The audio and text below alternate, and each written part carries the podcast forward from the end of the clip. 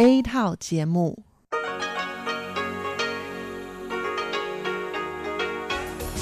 Đây là Đài Phát thanh Quốc tế Đài Loan RTI.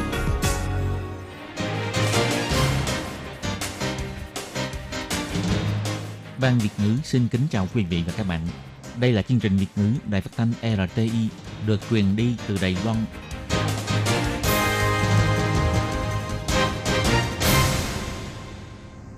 Hello, tôi Kim xin kính chào các bạn. Hoan nghênh các bạn đã đến với chương trình Việt ngữ ngày hôm nay của chúng tôi. Các bạn thân mến, hôm nay là thứ ba, ngày 21 tháng 7 năm 2020, cũng tức mùng 1 tháng 6 âm lịch năm canh tí. Chương trình Việt ngữ ngày hôm nay của chúng tôi sẽ bao gồm các nội dung chính như sau. Mở đầu là bản tin thời sự trong ngày, tiếp đến là chuyên mục tin vắn lao động nước ngoài, rồi đến chuyên mục tiếng hoa cho mỗi ngày, chuyên mục theo dòng thời sự và sau cùng chương trình của chúng tôi sẽ khép lại với chuyên mục điểm hẹn văn hóa. Mở đầu chương trình hôm nay, Tất Kim xin mời các bạn cùng đón nghe bản tin thời sự trong ngày. Và trước hết, mời các bạn cùng theo dõi các mẫu tin tóm lược. Bàn giao tàu New Ocean Research 1, Tổng thống Thanh Văn cho biết chính thức hoàn thành bàn giao loạt tàu New Ocean Researcher.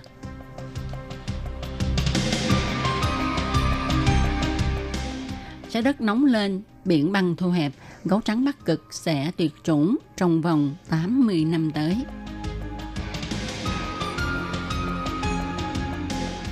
Sinh viên Việt Nam học tiếng Trung tại trường đại học ISO đạt thành tích đáng nể.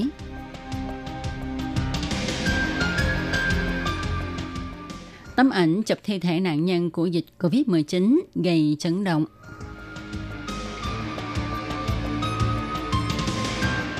Thương gia Đài Loan phản ánh chưa nhận được hỗ trợ giải quyết khó khăn. 22 người leo núi bị ông vò vẽ đốt nhập viện. Và sau đây, tôi Kim xin mời các bạn cùng đón nghe nội dung chi tiết của bản tin thời sự ngày hôm nay nhé.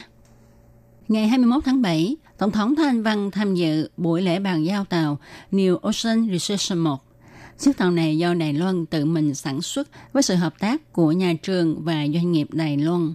Đây là mốc lịch sử cho ngành chế tạo tàu thuyền Đài Loan. Hiện tại, tàu New Ocean Research 1, New Ocean Research 2 và New Ocean Research 3 đã được bàn giao xong. Để cải thiện môi trường nghiên cứu hải dương của Đài Loan, Bộ Khoa học đã thúc đẩy nghiên cứu đổi mới tàu thuyền, cho đóng ba chiếc tàu nghiên cứu mới – Tàu New Ocean Research 2 và 3 đã được bàn giao vào cuối tháng 11 năm ngoái. Tàu New Ocean Research 1 cũng đã đóng xong và hôm nay xưởng đóng tàu đã làm lễ bàn giao chiếc tàu này. Tàu có trọng tải toàn phần là 2.155 tấn, có thể chở 47 người và chứa được số xăng dầu cùng thức ăn dự trữ cho 40 ngày khi tàu nghiên cứu ngoài khơi xa. Tàu New Ocean Research 1 là tàu duy nhất trong ba chiếc tàu loại này có trang bị đài khí tượng, có thể thu thập thông tin khí tượng truyền về cho Cục Khí tượng. Đồng thời, có hai tổ máy có thể chụp địa hình dưới đáy biển với kỹ thuật 3D một cách nhanh chóng. Bộ trưởng Ngô Chánh Trung, Bộ Khoa học cho biết, hiện tại đã xây dựng xong diễn đàn nghiên cứu. Năm ngoái, tàu New Ocean Research 2 và 3 đã được bàn giao. Viện Nghiên cứu Quốc gia còn có tàu Reagan, nay lại thêm tàu New Ocean Research 1. Bốn chiếc tàu này sẽ mở trang sử mới cho việc nghiên cứu biển trong thập niên tới của Đài Loan. Theo một nghiên cứu được đăng tải trên tạp chí chuyên về biến đổi khí hậu ngày 20 tháng 7 cho rằng, Biến đổi khí hậu đã khiến cho gấu trắng Bắc Cực khó kiếm được thức ăn, chúng bị đói chết. Dự đoán trong vòng 80 năm, gấu trắng Bắc Cực có thể sẽ bị tuyệt chủng. Nghiên cứu cho rằng có một số gấu trắng Bắc Cực ở một số nơi đã lâm vào vòng tuần hoàn xấu. Diện tích biển băng thu hẹp khiến cho thời gian gấu Bắc Cực săn hải cẩu bị rút ngắn lại.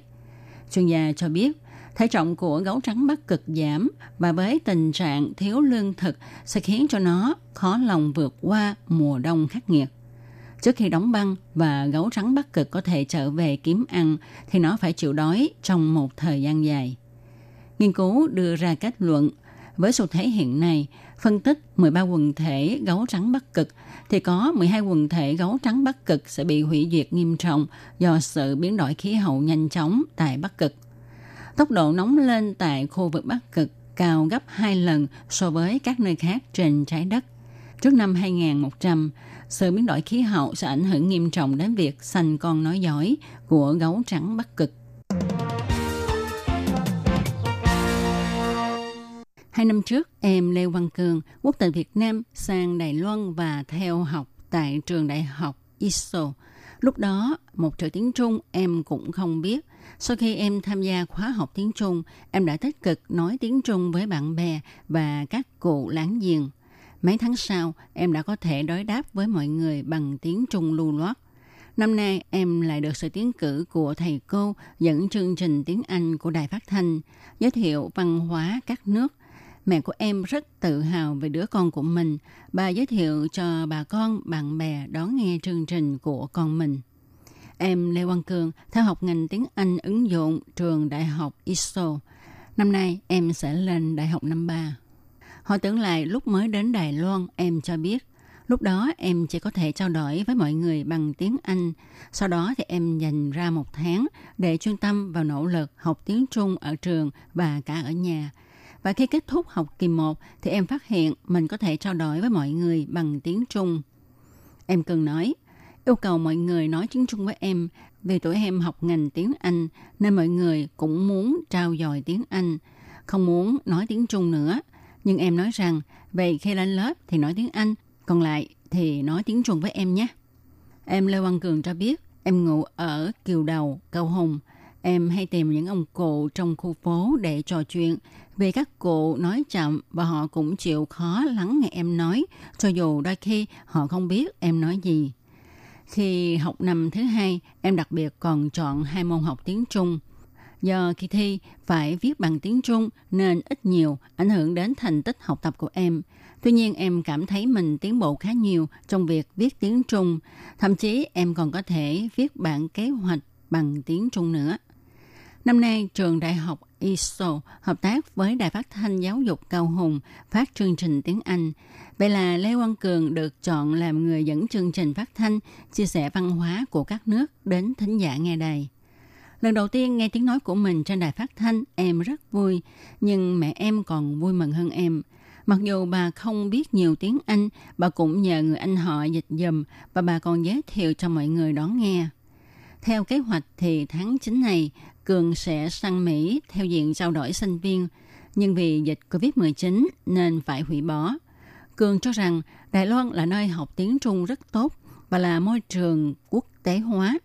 Hiện nay em còn đang học tiếng Nhật và tiếng Hàn.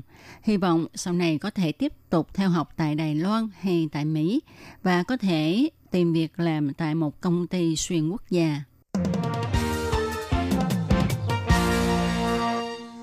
Gần đây, mạng xã hội Indonesia truyền nhau tấm ảnh thi thể nạn nhân của dịch COVID-19 nằm trên giường được bọc ni lông kính mít. Nhà nhiếp ảnh cho biết đây là tác phẩm khiến anh đau lòng và hoảng sợ nhất trong số ảnh mà anh đã từng chụp. Anh cũng dùng tấm ảnh này để bày tỏ lòng cảm kích và biết ơn đội ngũ nhân viên y tế đang phải đối mặt với nguy cơ bị lây bệnh cao nhất. Hôm trước, Ký giả Inwadi, người Indonesia, đăng tấm hình này lên Instagram và nhận được nhiều lời bình, chia sẻ từ cư dân mạng.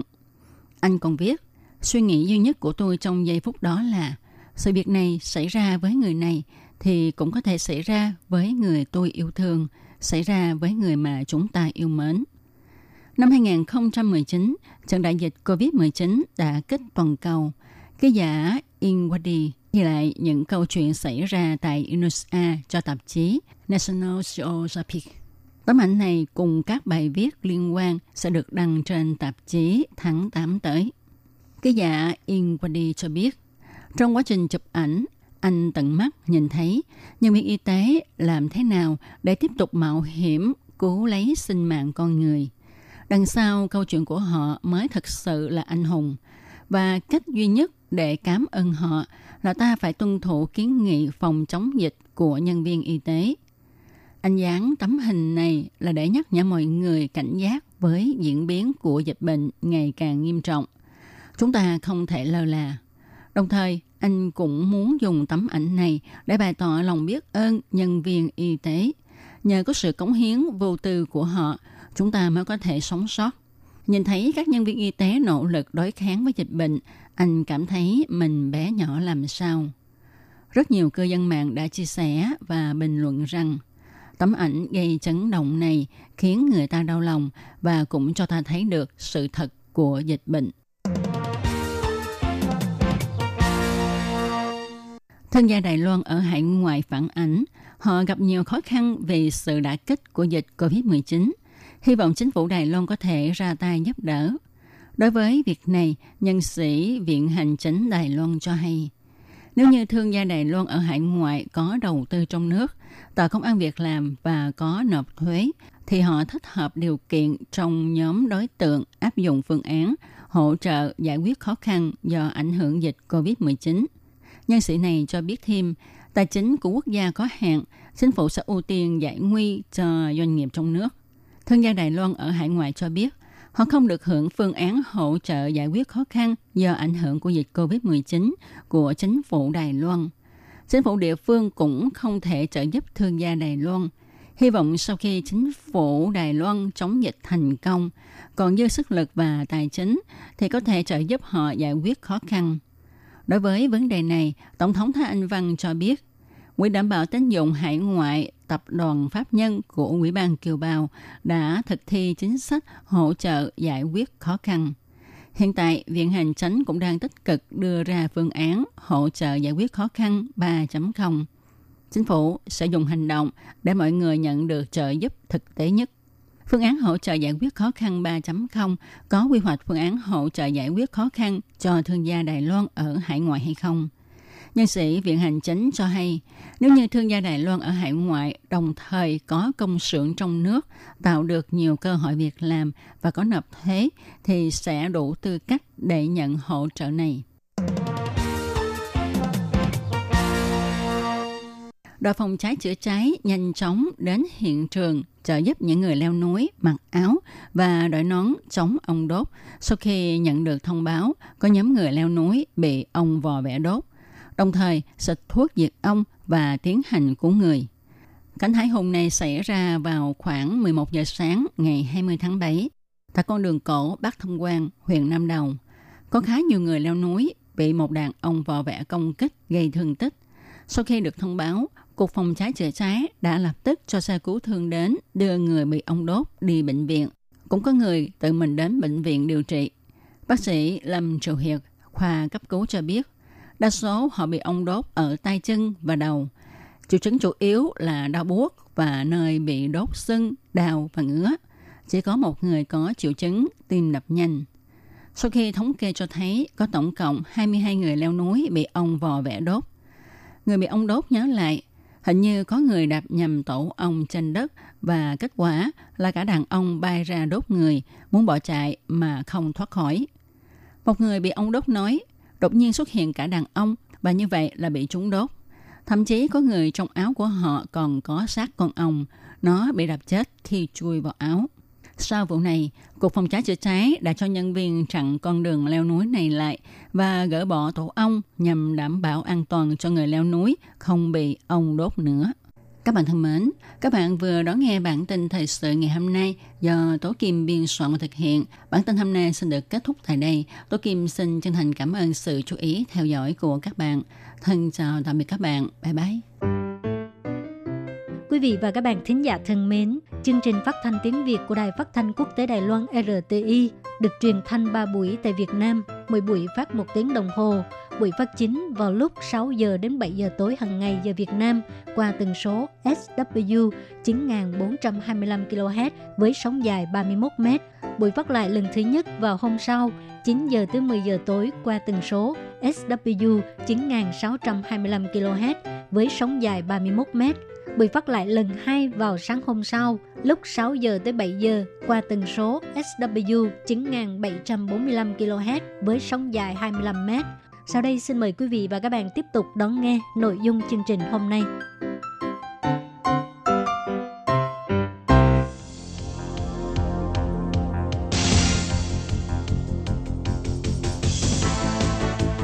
Đây là Đài Phát thanh Quốc tế Đài Loan LTI, truyền thanh từ Đài Loan, Trung Hoa Dân Quốc. Mời các bạn theo dõi mục tin vắn lao động ngoài.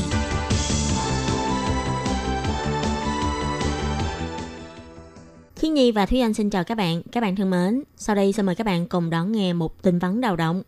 Trong phần tin vắn lao động của tuần này, Thúy Anh và Khiết Nhi xin mang đến cho các bạn hai thông tin như sau. Thông tin thứ nhất, đó là bốn lao động di trú người Thái Lan bị sốt sau khi về nước, hiện đã xác nhận âm tính với bệnh COVID-19.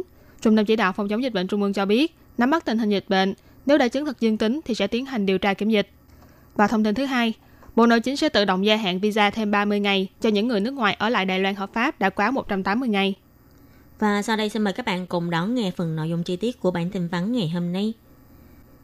Truyền thông nước ngoài đưa tin, chuyến bay chở 223 hành khách bay từ Đài Loan đi Bangkok của Thái Lan vào ngày 15 tháng 7 của hãng hàng không Eva.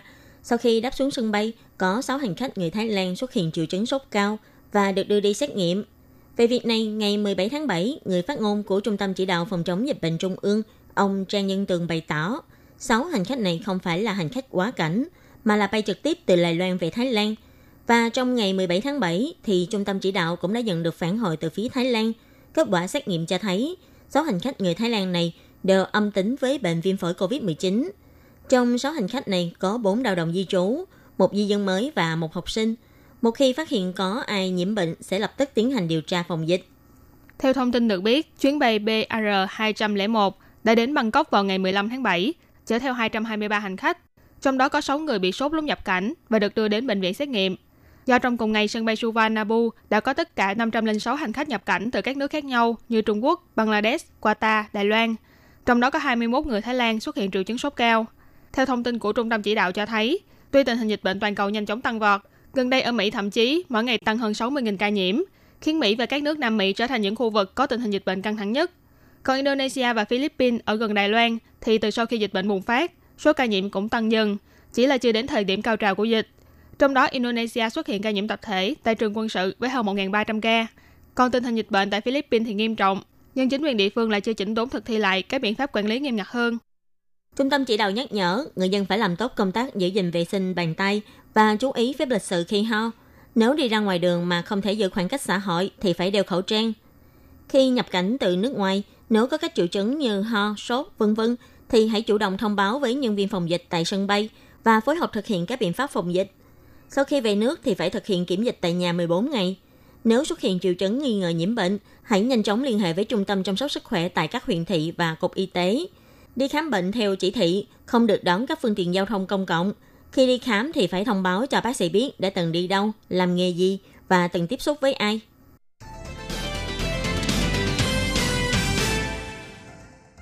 Và sau đây là thông tin thứ hai. Gần đây, Sở Di dân Bộ Nội chính tuyên bố, đối với những người nước ngoài đến Đài Loan trước ngày 21 tháng 3 năm 2020, đã ở lại Đài Loan quá 180 ngày. Đến ngày 17 tháng 7, vẫn hợp pháp ở lại Đài Loan. Thời gian lưu trú tại Đài Loan đều sẽ được tự động gia hạn thêm 30 ngày. Người đương sự không cần phải đi đến các trạm phục vụ của Sở Di dân để làm thủ tục gia hạn. Ngày 16 tháng 7, Tổ kiểm dịch biên giới thuộc Trung tâm Chỉ đạo Phòng chống dịch bệnh Trung ương đã mở cuộc họp quyết định sẽ do Sở Di dân thuộc Bộ Nội chính thảo luận nghiên cứu về biện pháp giải quyết khó khăn cho những người nước ngoài đã ở lại Đài Loan quá 180 ngày, không thể tiếp tục gia hạn visa. Sở Di dân bày tỏ, Trung tâm chỉ đạo phòng chống dịch bệnh Trung ương dự đoán, do tình hình dịch viêm phổi trên thế giới vẫn đang căng thẳng, để tránh tạo thành lỗ hổng trong phòng dịch, giảm gánh nặng phòng dịch của các khu dân cư. Vì thế đối với những người nước ngoài đã ở lại Đài Loan quá 180 ngày, toàn bộ sẽ được tự động kéo dài thời gian lưu trú. Sở Di dân nhấn mạnh, biện pháp này vẫn sẽ phối hợp với các đánh giá tình hình dịch của trung tâm chỉ đạo, một khi dịch bệnh có chuyển biến gì, thì biện pháp này cũng có thể điều chỉnh để phù hợp với tình hình thực tế. Các bạn thân mến, bản tin vắn của ngày hôm nay do Khí Nhi và Thúy Anh thực hiện với chủ đề là bốn lao động di trú Thái Lan bị sốt sau khi về nước, hiện đã xác định là âm tính với bệnh COVID-19. Trung tâm chỉ đạo phòng chống dịch bệnh bày tỏ sẽ nắm bắt tình hình dịch bệnh. Nếu chứng thực dương tính sẽ tiến hành điều tra kiểm dịch. Bộ Nội chính sẽ tự động gia hạn visa thêm 30 ngày cho những người nước ngoài ở lại lầy Loan hợp pháp đã quá 180 ngày. Các bạn thân mến, bản tin vấn đầu động cũng xin tạm khép lại tại đây. Cảm ơn sự chú ý lắng nghe của quý vị và các bạn. Xin thân ái chào tạm biệt các bạn và hẹn gặp lại. Bye bye. Bye bye.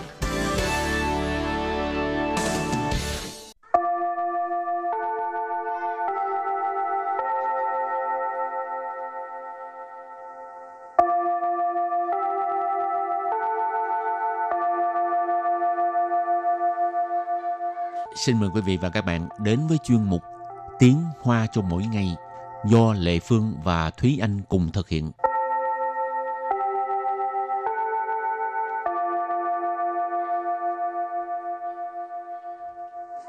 Thúy Anh và Lệ Phương xin kính chào quý vị và các bạn. Chào mừng các bạn cùng đến với chuyên mục Tiếng Hoa cho mỗi ngày ngày hôm nay. Hôm nay mình học về cái gì ta? Hôm nay mình học hai từ, hai chữ rất là đơn giản. Ừ. Nhưng mà có rất là nhiều ý nghĩa khác nhau. Hai từ gì? Hai từ đó là sang với xia. Sang, trên, Ừ, xia, dưới. Theo Hán Việt á, thì mình thường nghe là thượng với hạ. Ừ. Mình giống như thượng nguồn, hạ nguồn. Ừ. Rồi thì hôm nay mình sẽ bước vào bài học tức là hướng dẫn cho các bạn à, cái cái cái từ sang và xia được sử dụng trong những cái trường hợp nào ha. Ừ.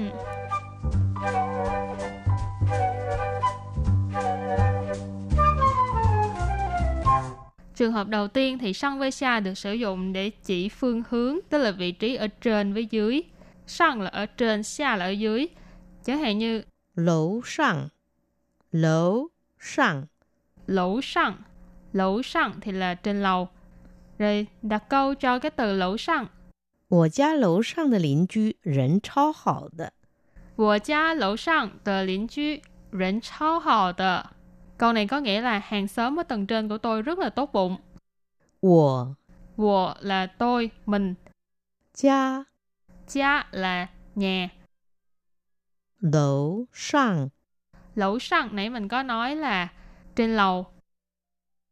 Lín chư Lín chư là hàng xóm. Vợ cha lỗ sang từ lín chư nghĩa là hàng xóm ở trên lầu. Hàng xóm ở tầng trên hoặc là hàng xóm ở trên lầu của nhà tôi.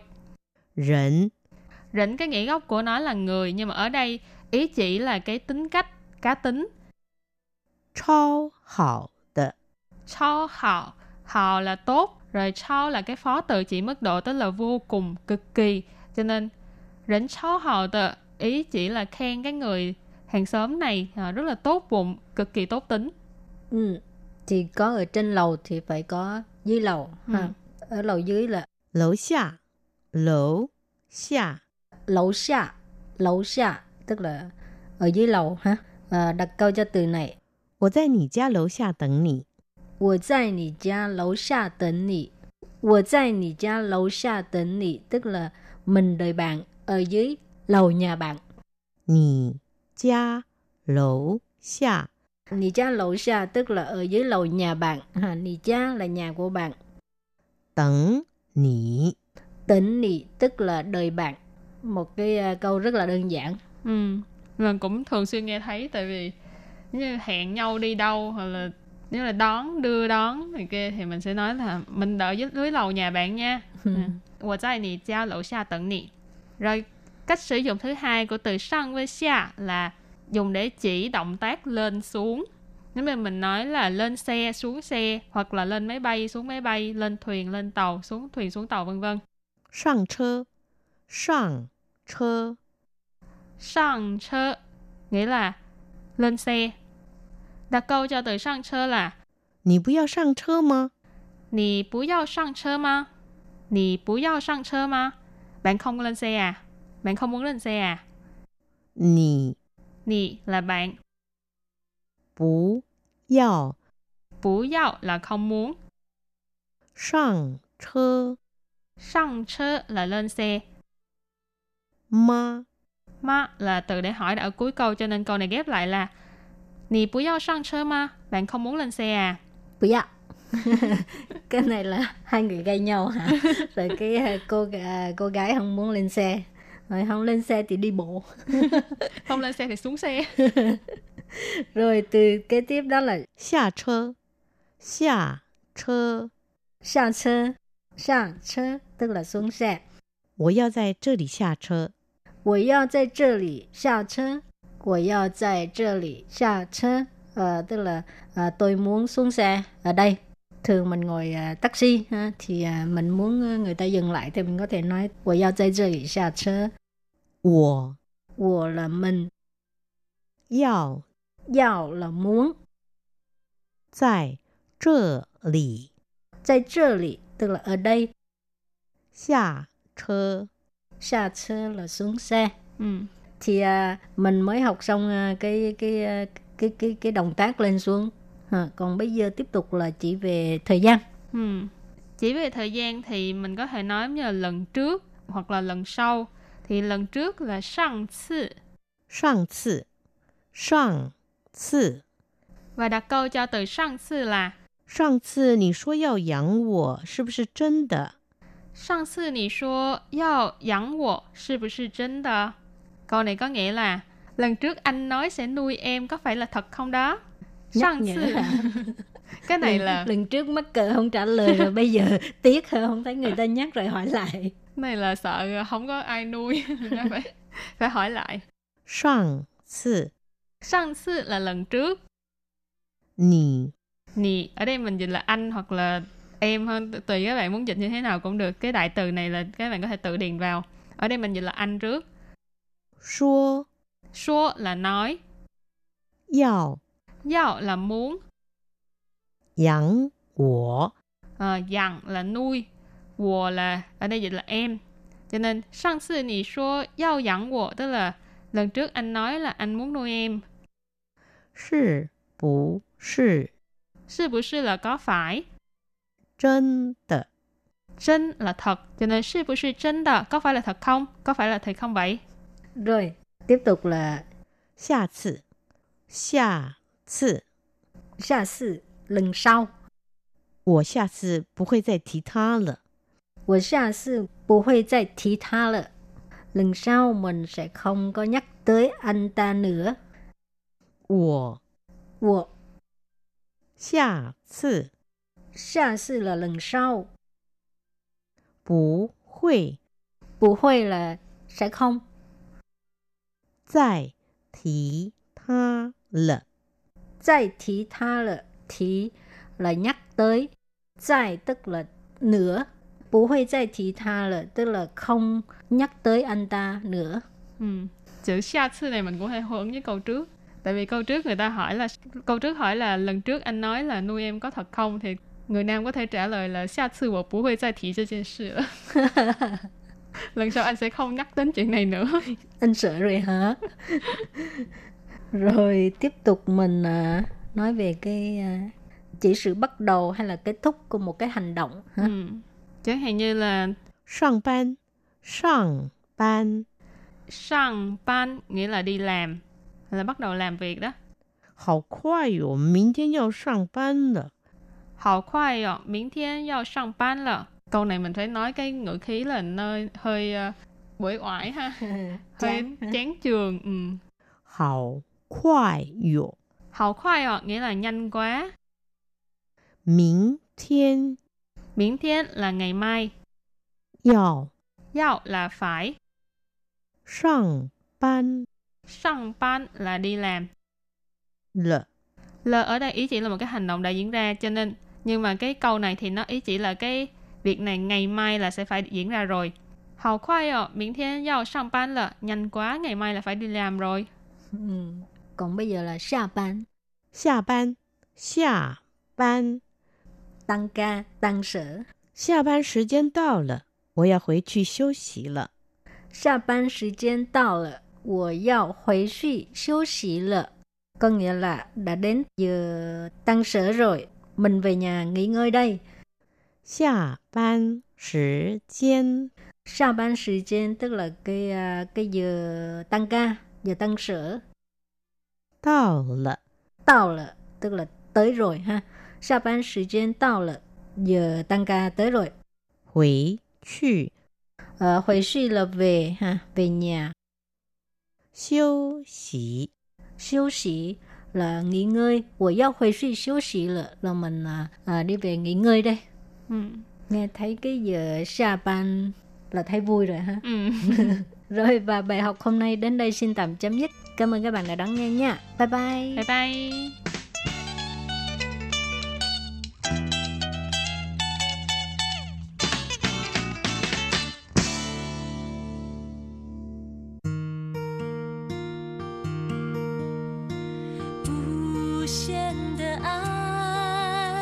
向全世界传开，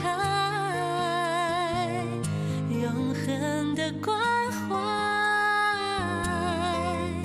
来自台湾之音 RTI。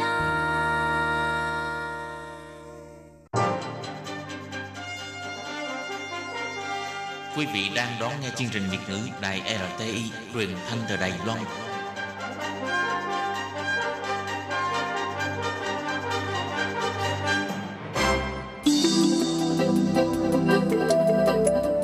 Chào mừng quý vị đến với chuyên mục Theo dòng thời sự do Minh Hà thực hiện. Chuyên mục này sẽ giới thiệu những đề tài thú vị cùng những dòng thời sự và sự kiện nổi bật đang diễn ra tại Đài Loan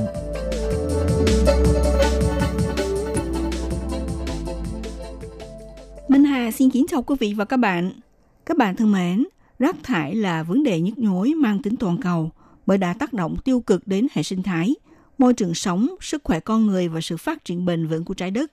Vì vậy, vấn đề môi trường được các quốc gia rất chú trọng trong lộ trình phát triển kinh tế và xã hội, cũng như là cường cấp bách có những hành động ngăn chặn, giảm thiểu tình trạng ô nhiễm do rác thải trên đại dương.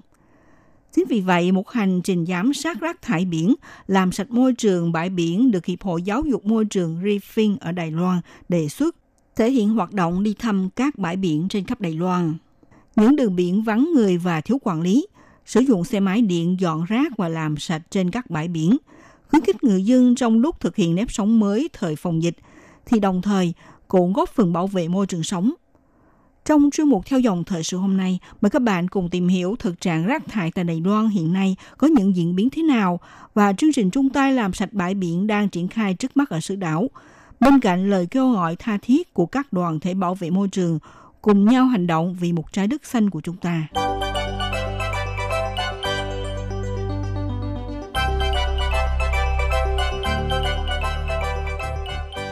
Biển và đại dương là nguồn sống, không gian sinh tồn vô cùng quan trọng của con người và là nền tảng cơ bản cho phát triển bền vững. Tuy nhiên, hiện nay biển và đại dương đang phải đối mặt với nhiều vấn đề nghiêm trọng. Trong đó điển hình nhất là ô nhiễm do rác thải, mà chủ yếu là rác thải nhựa từ các hoạt động kinh tế xã hội diễn ra trên đất liền và trên biển, với đặc thù là một không gian liên thông được chi phối bởi các hoàng lưu biển, ô nhiễm rác thải nhựa ở biển đã trở thành vấn đề của toàn thế giới. Được ghi nhận từ những năm của thập kỷ 70, nhưng cho đến gần đây, tình trạng ô nhiễm nhựa trên biển có xu hướng gia tăng mạnh và đáng báo động. Nhiều kết quả nghiên cứu quốc tế cho thấy, chỉ riêng trong năm 2010, ước tính trên 8 triệu tấn rác nhựa đã thải ra đại dương. 80% lượng rác thải nhựa có nguồn gốc từ đất liền và 20% còn lại là do các hoạt động trên biển. Hơn 50% tổng lượng rác nhựa thải ra đại dương là từ các nước nằm trong khu vực Biển Đông Á. Theo dự báo của các nhà khoa học, khối lượng rác nhựa đến năm 2050 ở các đại dương sẽ nặng hơn khối lượng của cá. Tại Đài Loan, Cơ quan Bảo vệ Môi trường từng công bố một số liệu cho biết, nhằm về 19 huyện và thành phố ven biển, thông qua một cuộc khảo sát và theo dõi về tình hình rác thải trên biển, đưa ra kết quả hơn 80% là rác thải sinh hoạt và từ rác thải của du khách khi đến tham quan. Đứng thứ hai là mẫu thuốc lá được vứt bừa. Ngoài ra, từ trong rác thải của các chai nhựa bét cũng có thể phân tích ra là rác thải nhựa được vứt bừa từ các đảo đánh cá của Hàn Quốc và Trung Quốc. Đặt số lượng nhiều hơn là từ tàu cá của Nhật Bản. Sở Bảo vệ Môi trường Đài Loan từng tổ chức buổi trình bày kết quả giám sát rác thải nhựa đại dương. Tại hiện trường có thể thấy được đủ loại phế phẩm như là phao, chiếc bóng rổ mini, lưới cá, dép nhựa vân vân. Từ trên bao bì của chai nhựa bét có thể nhìn thấy được sản xuất từ quốc gia nào. Trưởng ban quản lý môi trường vệ sinh và chất độc hại thuộc Sở Bảo vệ Môi trường, ông Viên Thiệu Anh cho biết, hiện nay ở Đài Loan đã có hơn 400.000 lượt người tham gia chương trình làm sạch bãi biển. Tổng cộng tổ chức hơn 20.000 buổi hoạt động. Cơ quan bảo vệ môi trường đã thu dọn trên 7.000 tấn rác. Sở Bảo vệ Môi trường phân tích rằng tỷ lệ của các mẫu thuốc nhặt được ở bờ biển Đông Bộ cao hơn là ở các vùng khác. Còn ở vùng Bắc Bộ và các huyện, thành phố ở các đảo thì thu dọn loại rác thải về ngư nghiệp có tỷ lệ cao hơn. Sở Bảo vệ Môi trường cũng từng biểu dương công lao các doanh nghiệp và đoàn thể tư nhân tổ chức số lượng hoạt động làm sạch bãi cát, động viên người dân tham gia nhiều nhất và thu dọn số lượng rác thải cao nhất. Trong này, công ty điện lực Đài Loan nhận được nhiều giải thưởng nhất khi công ty này đã tổ chức 119 buổi hoạt động làm sạch bãi biển.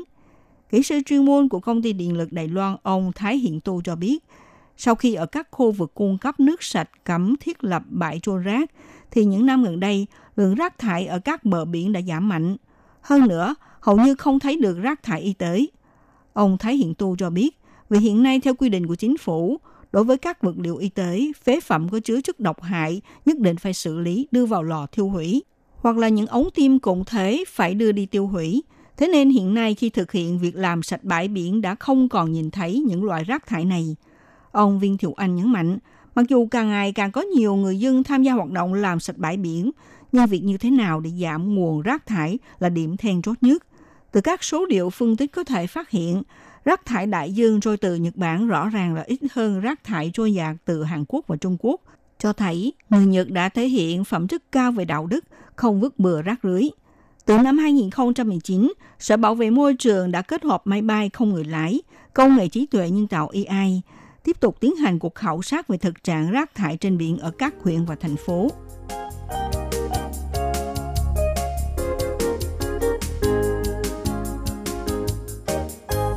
Đài Loan được bao bọc bốn bề là biển, được tận hưởng điều kiện đặc biệt ưu đại về khí hậu bởi sự điều tiết những dòng hải liêu và nguồn cá tôm mà chúng đem lại. Nhưng mặt khác do sự nối liền các vùng biển với nhau nên bị buộc phải đón nhận rác thải đại dương, món quà trao đổi đến từ các nơi trên thế giới. Để viết phóng sự chuyên đề về rác thải biển, đoàn phóng viên của thông tấn xã Sina Đài Loan đã có một chuyến bay đến Bành Hồ, chiến trường cấp 1 của rác thải biển, đến tham quan phòng thí nghiệm hải phiêu Ohio Lab. Hải phiêu ở đây có nghĩa là trôi dạt trên biển. Nơi đây nổi tiếng với kỹ thuật tái tạo rác biển thành tác phẩm nghệ thuật, đồng thời tham gia vào chương trình làm sạch bãi cát do đội công tác nghệ thuật Hải phiêu triển khai mang tính thường lệ. Trước kia chị nghe nói, còn bây giờ được tích thân trải nghiệm từng nơi. Trước mắt mọi người là một làng nước biển trong xanh. Thế nhưng ngay trên bãi cát nằm sát biển lại ngập ngựa chai nhựa bét, đầy rẫy những mảnh nhựa vỡ. Lưới đánh cá vứt bỏ và xốp bọt biển nằm rải rác khắp nơi. Chỉ trong phạm vi 10 mét vuông, đoàn phóng viên đã thu dọn được vài chục bao tải đựng gạo loại 50 kg.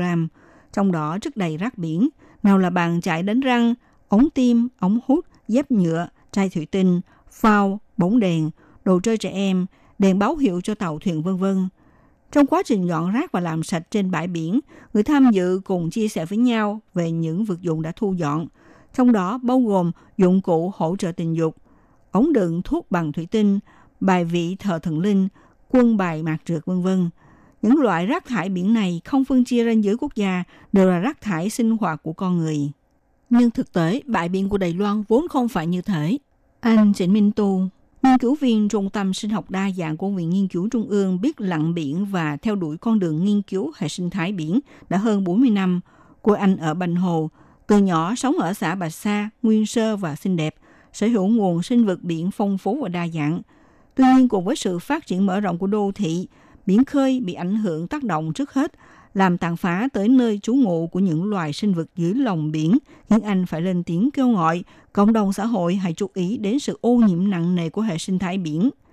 Năm 2018, anh phát biểu thành quả của nhóm nghiên cứu triển khai trong thời gian 5 năm, thực hiện cuộc khảo sát ở đảo Đông Sa nằm trên vùng biển phía tây nam Đài Loan và mô phỏng đường di chuyển của rác thải trôi dạt trên đại dương. Đây là bài luận văn đầu tiên của Đài Loan được đăng tải trên tạp chí quốc tế uy tín Environmental Research Letters. Theo đó, cũng đưa ra một cơ sở khoa học quan trọng cho việc quản lý đồ nhựa và phát triển bền vững đại dương. Thông qua điều tra chứng cứ thực tế, nhà khoa học có thể đưa ra bằng chứng về việc rác thải biển gây tổn hại đến môi trường. Nhưng thực tế, chỉ cần đi thăm vùng biển lân cận một chuyến là có thể phát hiện tác hại của rác thải trên bãi cát đã vô phương cứu chữa. Điều này tùy thuộc vào việc bạn giả bộ làm ngơ như không thấy.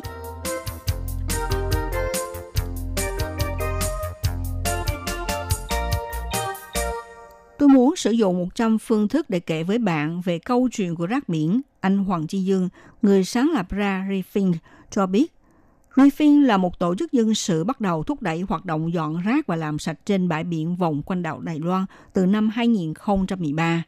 Để phá vỡ từng bình lưu, giúp càng nhiều người tiếp cận, quan tâm đến vấn đề môi trường, Năm 2018, Refin ra mắt cuốn tranh ảnh rác biển theo phong cách có vẻ rất phi lý, với thái độ vô cùng nghiêm túc Griffin đã mở một studio thực hiện chụp từng mảnh rác biển với góc độ 360 độ, sau đó chỉnh sửa lại từng bức ảnh, phối màu nền cho ảnh, hoàn thành cuốn sách bách khoa toàn thư về rác thải nhựa đại dương đầu tiên của Đài Loan.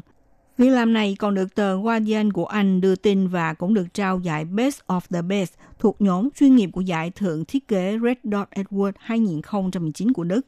Anh Hoàng Chi Dương cho biết, ra mắt cuốn tranh ảnh rác thải không phải là đi tìm chuyện lạ bốn phương mà hy vọng người nghe sẽ có một chút cảm giác tội lỗi. Đó đều là nghiệp chung của mọi người. Nếu nhìn kỹ rác biển, những thứ này đều gắn bó mật thiết với sinh hoạt của chúng ta. Việc tiếp theo là ta hãy tự suy ngẫm phải hành động thế nào đây. Hiệp hội Giáo dục Môi trường Reefing ở Đài Loan là một đoàn thể làm sạch bãi cát đưa ra chương trình sử dụng xe máy điện bằng hành động chạy vòng quanh hòn đảo Đài Loan để thu dọn, làm sạch bãi biển. Chương trình này bắt đầu triển khai từ ngày 18 tháng 7 đến ngày 26 tháng 7 trong thời gian 9 ngày. Ngoài việc đi thăm các tuyến bờ biển không ai quản lý và có rất nhiều rác thải, trong quá trình này cũng sẽ thực hiện chuyến du lịch vòng quanh hòn đảo, thử nghiệm phương pháp giảm sử dụng sản phẩm nhựa – hy vọng theo đó để khuyến khích người dân trong lúc thực hiện phong trào nếp sống mới thời chống dịch thì cũng có thể góp phần vào việc bảo vệ môi trường sống. Theo kế hoạch, lộ trình chạy xe máy điện khởi hành từ thành phố Tân Bắc chạy ngược theo kim đồng hồ để thực hiện nhiệm vụ dọn rác trên các bãi biển. Đây cũng là hành động bảo vệ môi trường do Tổ chức Dân sự Reefing thực hiện đạt quy mô lớn nhất trong năm. Anh Hoàng Chi Dương cho biết, năm nay do ảnh hưởng của dịch COVID-19 khiến hoạt động thu dọn bãi biển tạm thời dừng lại một thời gian – Thế nhưng sự tích lũy của rác thải trên biển lại không bao giờ dừng lại. Vì vậy, nhân dịp chính phủ đẩy mạnh phong trào nếp sống mới trong thời chống dịch, thì hiệp hội này muốn đi sâu vào các đường bờ biển Đài Loan giúp người dân thấy được thực trạng của Đài Loan, anh Hoàng Chi Dương nêu ra. Ờ,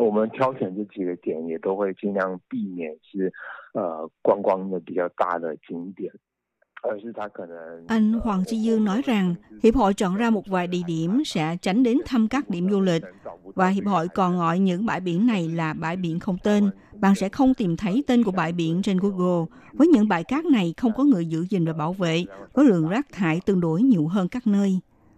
Anh Hoàng Chi Dương cũng cho hay, cùng với tình hình dịch COVID-19 trở nên thuyên giảm, người dân cũng bắt đầu ra ngoài tham gia hoạt động du lịch – Do đó, trong quá trình chạy vòng quanh hòn đảo để làm sạch bãi cát, họ cũng sẽ đưa ra một thí nghiệm du lịch gọi là giảm thải khí carbon, phát triển bền vững, động viên người dân cùng hưởng ứng phong trào giảm thiểu rác thải và đồ nhựa. Bởi vì so sánh với công việc thu nhặt rác, thì việc giảm nguồn rác là điều quan trọng hơn cả. Anh Hoàng Chi Dương cho biết như sau. 所以我们也会希望我们自己在环岛的旅行当中是走一个比较像呃尽量减低的。 Anh Hoàng Chi Dương giải thích, Hiệp hội mong rằng khi mình du lịch vòng quanh hòn đảo là chạy theo một xu hướng giảm lượng rác thải xuống mức thấp nhất, không có sử dụng đồ nhựa trong chuyến đi, cũng hy vọng có thể biến nó thành yêu cầu know-how, có thể chia sẻ với mọi người sau chuyến du lịch vòng đảo. Anh Hoàng Chi Dương cũng giải thích rằng, triển khai hoạt động vòng quanh hòn đảo chung tay làm sạch bãi cát, điểm chính là muốn nhắc nhở người dân có thể chọn một lối sống thân thiện với môi trường. Thiên nhiên đã ưu ái ban tặng cho hòn đảo có bờ biển dài và đẹp, giàu tiềm năng về du lịch, một vùng biển với ngư trường rộng lớn, nhiều loài hải sản giá trị kinh tế cao. Tuy vậy, ý thức của một bộ phận người dân, du khách, doanh nghiệp về bảo vệ môi trường biển còn nhiều hạn chế.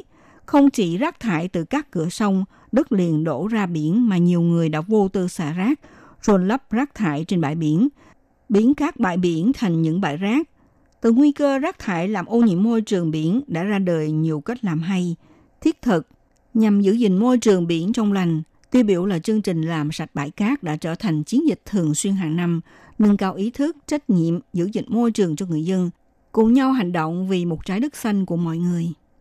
Các bạn thân mến, chuyên mục theo dòng thời sự hôm nay mời các bạn tìm hiểu thực trạng rác thải tại Đài Loan hiện nay có những diễn biến nào và chương trình chung tay làm sạch bãi biển đang triển khai trước mắt ở xứ đảo. Bên cạnh lời kêu gọi tha thiết của các đoàn thể bảo vệ môi trường, cùng nhau hành động vì một trái đất xanh của chúng ta. Chuyên mục này đến đây cũng xin được tạm dừng. Minh Hà xin kính chào tạm các bạn và hẹn gặp lại các bạn cũng trên làn sóng này vào buổi phát kỳ sau.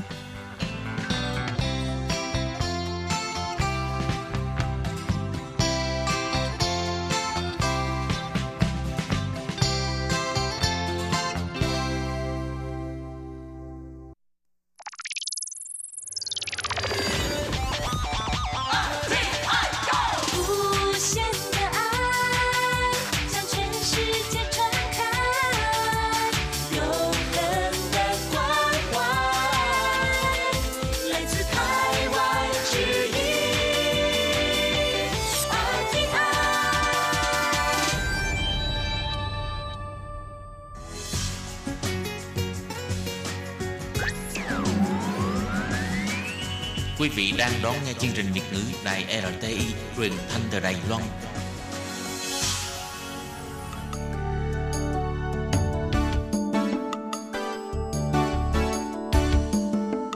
Chào mừng quý vị đến với chương mục Điểm hẹn văn hóa do Khiết Nhi phụ trách.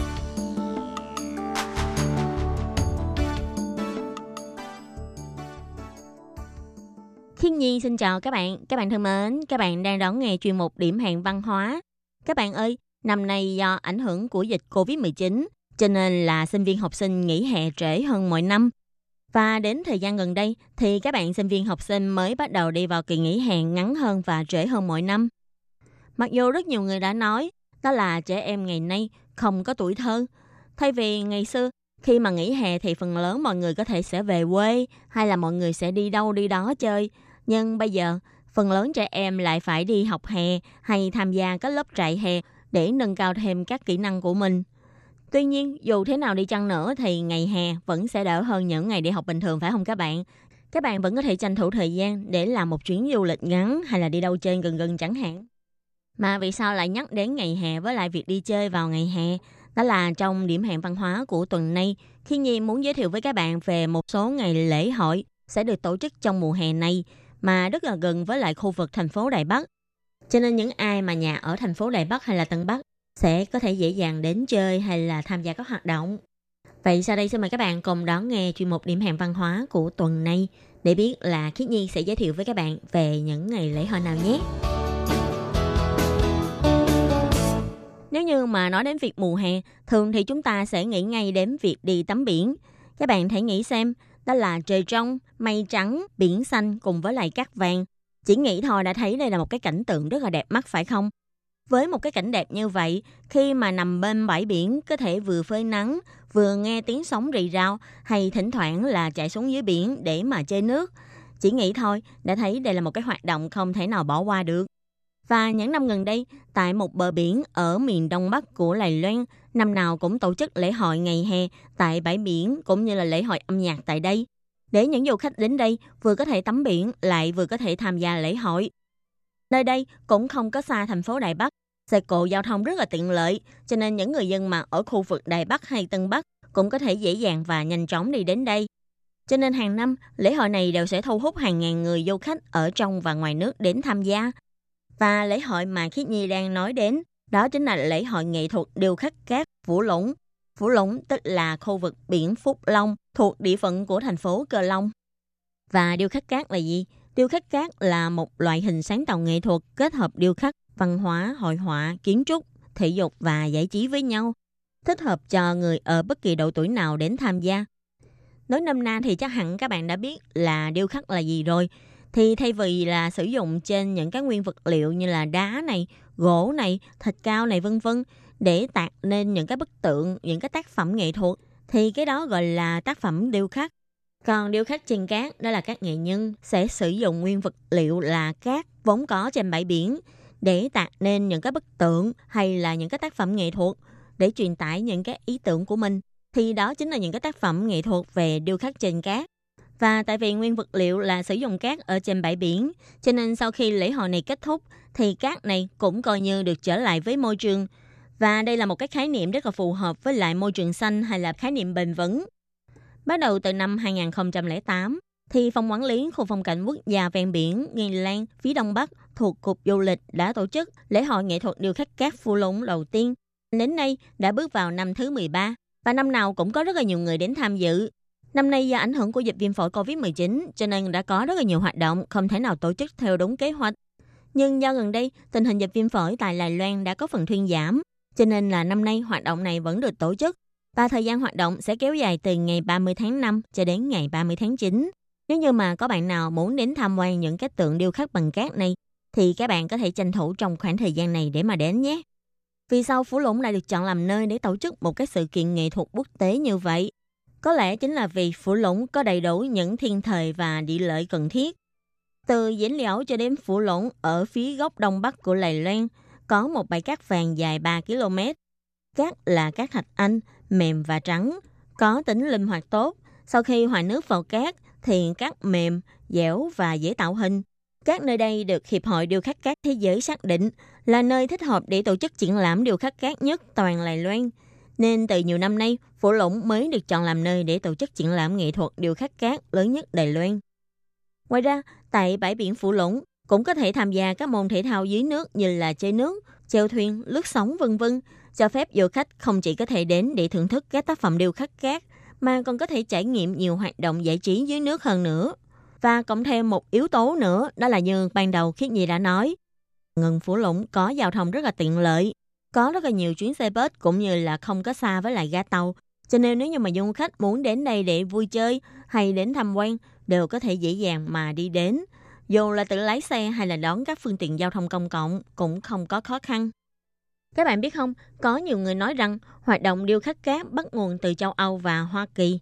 Và có rất là nhiều tác phẩm điêu khắc cát đã được tìm thấy trên bãi biển của nền văn hóa sông Hằng cổ đại. Vài chục năm gần đây thì nghệ thuật điêu khắc cát mới dần dần được các nước châu Á ưa chuộng.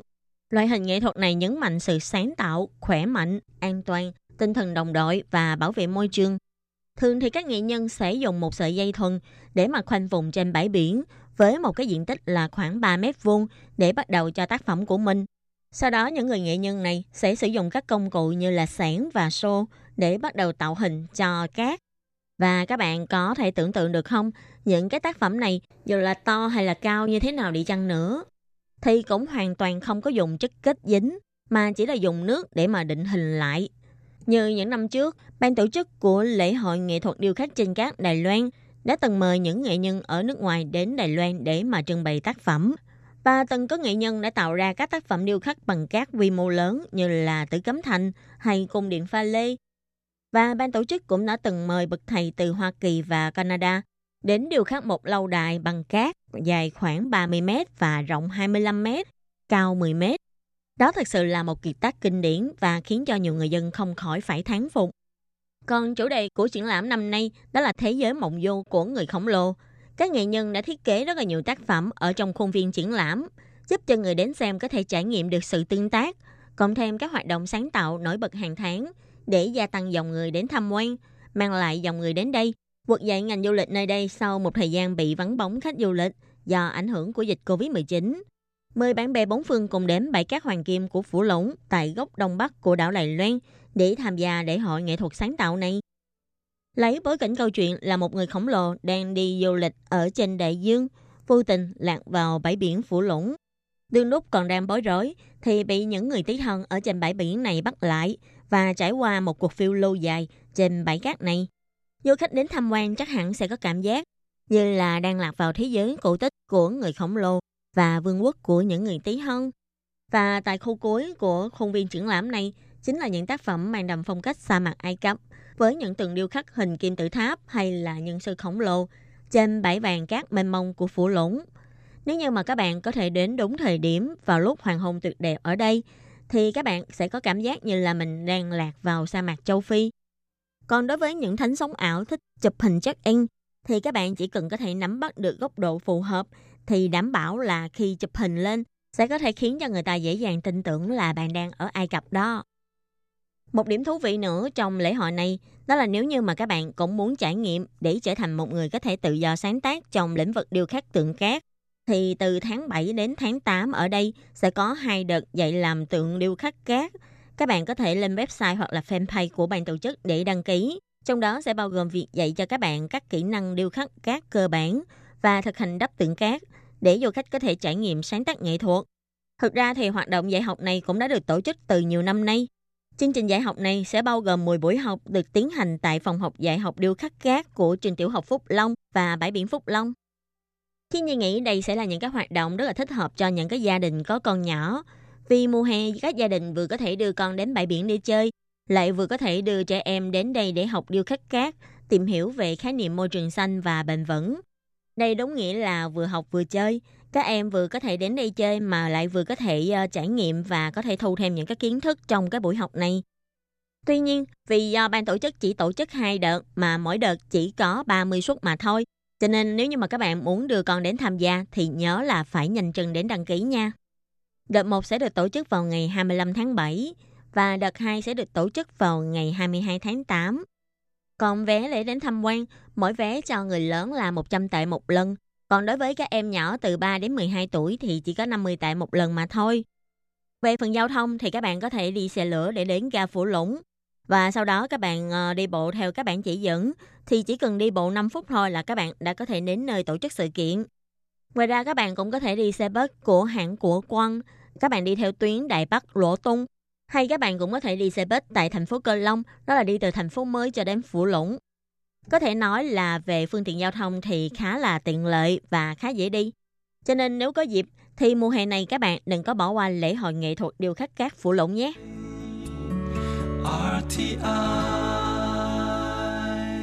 Và ngoài lễ hội về điêu khắc các nghệ thuật tại Phủ Lũng ra, thì hôm nay Khí Nhi còn muốn giới thiệu với các bạn về một ngày lễ hội khác, đó là ngày lễ hội chơi nước Đài Bắc. Thì những ngày hè nóng bức gần đây, nhiệt độ Đài Bắc có hôm lên đến 38,9 độ. Cho nên gần đây, công ty nước máy Đài Bắc tại khu công quản, tức là cung quạnh, đã cho tổ chức lễ hội nước Đài Bắc, miễn phí cho những người dân xung quanh đến tham gia. Và hơn nữa, do gần đây đã vào kỳ nghỉ hè của các em sinh viên học sinh, nhiều phụ huynh đã dẫn theo con em kéo đến để tham gia hoạt động. Căn cứ theo thống kê của phòng nước máy Đài Bắc, tức là ban tổ chức của sự kiện này, vào ngày khai mạc, tức là ngày 18 tháng 7 vừa rồi, 9 giờ sáng, nơi này đã được mở cửa. Đến 3 giờ chiều đã có khoảng 4.200 người đến tham gia chơi nước. So với năm ngoái là chỉ có 2.800 người đến tham gia hôm khai mạc. Năm nay số người đến tham gia nhiều hơn nữa, cho thấy rõ là mùa hè nóng bức thực sự rất là thích hợp cho cả người lớn và trẻ nhỏ đến chơi nước để giải nhiệt. 2 giờ chiều ngày khai mạc, tức là ngày 18 tháng 7, thì bà Huỳnh Sang Sang, Phó thị trưởng Đài Bắc đã đến tham gia lễ khai mạc. Bà còn cầm cây súng nước dẫn đầu trong các trò chơi nước, tượng trưng là nước sạch đã rửa trôi dịch bệnh. Tượng trưng cho Đài Loan có thành quả đáng nể trong công tác phòng dịch. Ngoài ra thì công ty nước máy năm nay còn cho lập nhiều khu vui chơi trong khuôn viên để người dân có thể chơi trò vội phong bánh gato, tàu lắc lư, vườn sông nước vân vân. Bên trong khuôn viên vui chơi, đâu đâu cũng là trẻ em đang chơi nước, la hét vì vui mừng và cảm giác gây cứng với các trò chơi nước hấp dẫn rất ư là náo nhiệt. Ngoài ra, ban tổ chức còn cho dựng quầy bóc thăm trúng thưởng, tổ chức các trò chơi tương tác, ra mắt trò chơi vui nhộn 3D của chú gấu ngựa Đài Loan. Nếu như các bạn có để ý thì các bạn sẽ biết chú gấu ngựa này chính là biểu tượng của du lịch Lài Loan để người dân đến xếp hàng chơi. Và theo ông Chu Thánh Tâm, chủ nhiệm trung tâm phát triển phòng nước máy Đài Bắc cho hay, lễ hội nước sẽ được tổ chức vào thứ Bảy hàng tuần. Như ngày 25 tháng 7 tới này, sẽ hợp tác cùng với lại Sở Thủy Lợi và Viện Bảo tàng Công nghệ Khoa học Cao Hùng cùng tổ chức hoạt động. Ngày 1 tháng 8 thì tổ chức hoạt động liên quan đến người dân tộc nguyên trú. Theo ông Chu Thánh Tâm bày tỏ, hoạt động lớn nhất lễ hội chơi nước này là hoạt động vui hè ở ven sông sẽ được dời đến khuôn viên công ty nước máy để tổ chức và sẽ kéo dài từ ngày 15 tháng 8 cho đến ngày 23 tháng 8 trong 9 ngày. Lúc đó trong công ty nước máy sẽ cho dựng máng trượt dài 60m, cao 7m để người dân đến chơi. Còn tuần cuối cùng là doanh trại tuyên truyền hướng dẫn về nước, kết thúc vào ngày 30 tháng 8. Ông cũng hy vọng lượng người đến tham gia hoạt động nước năm nay có thể vượt qua kỷ lục của năm 2019 vừa rồi. Cho nên hoạt động lễ hội chơi nước của Đài Bắc năm nay sẽ bắt đầu được tổ chức vào ngày 18 tháng 7 cho đến ngày 30 tháng 8. Và nếu như mà có bạn nào muốn tham gia hoạt động thì cũng hãy nhanh chân lên nhé. Thì vừa rồi là hai hoạt động lễ hội mà Khiết Nhi muốn giới thiệu với các bạn trong chuyên mục điểm hẹn văn hóa của tuần này. Thực ra thì trong mùa hè này còn rất nhiều những cái ngày hội khá hấp dẫn. Ví dụ như là ngày lễ hội hải sản nè, ngày lễ hội ngắm hoa lộc vừng nè, hay ngày hội bắn pháo hoa vào lễ tình nhân truyền thống, tức là vào ngày mồng 7 tháng 7 âm lịch. Thì những cái hoạt động này cũng sẽ được tổ chức khá có quy mô. Trong chuyên mục điểm hẹn văn hóa của các kỳ sau, Khi Nhi sẽ tiếp tục giới thiệu với các bạn về các lễ hội văn hóa khác nhé.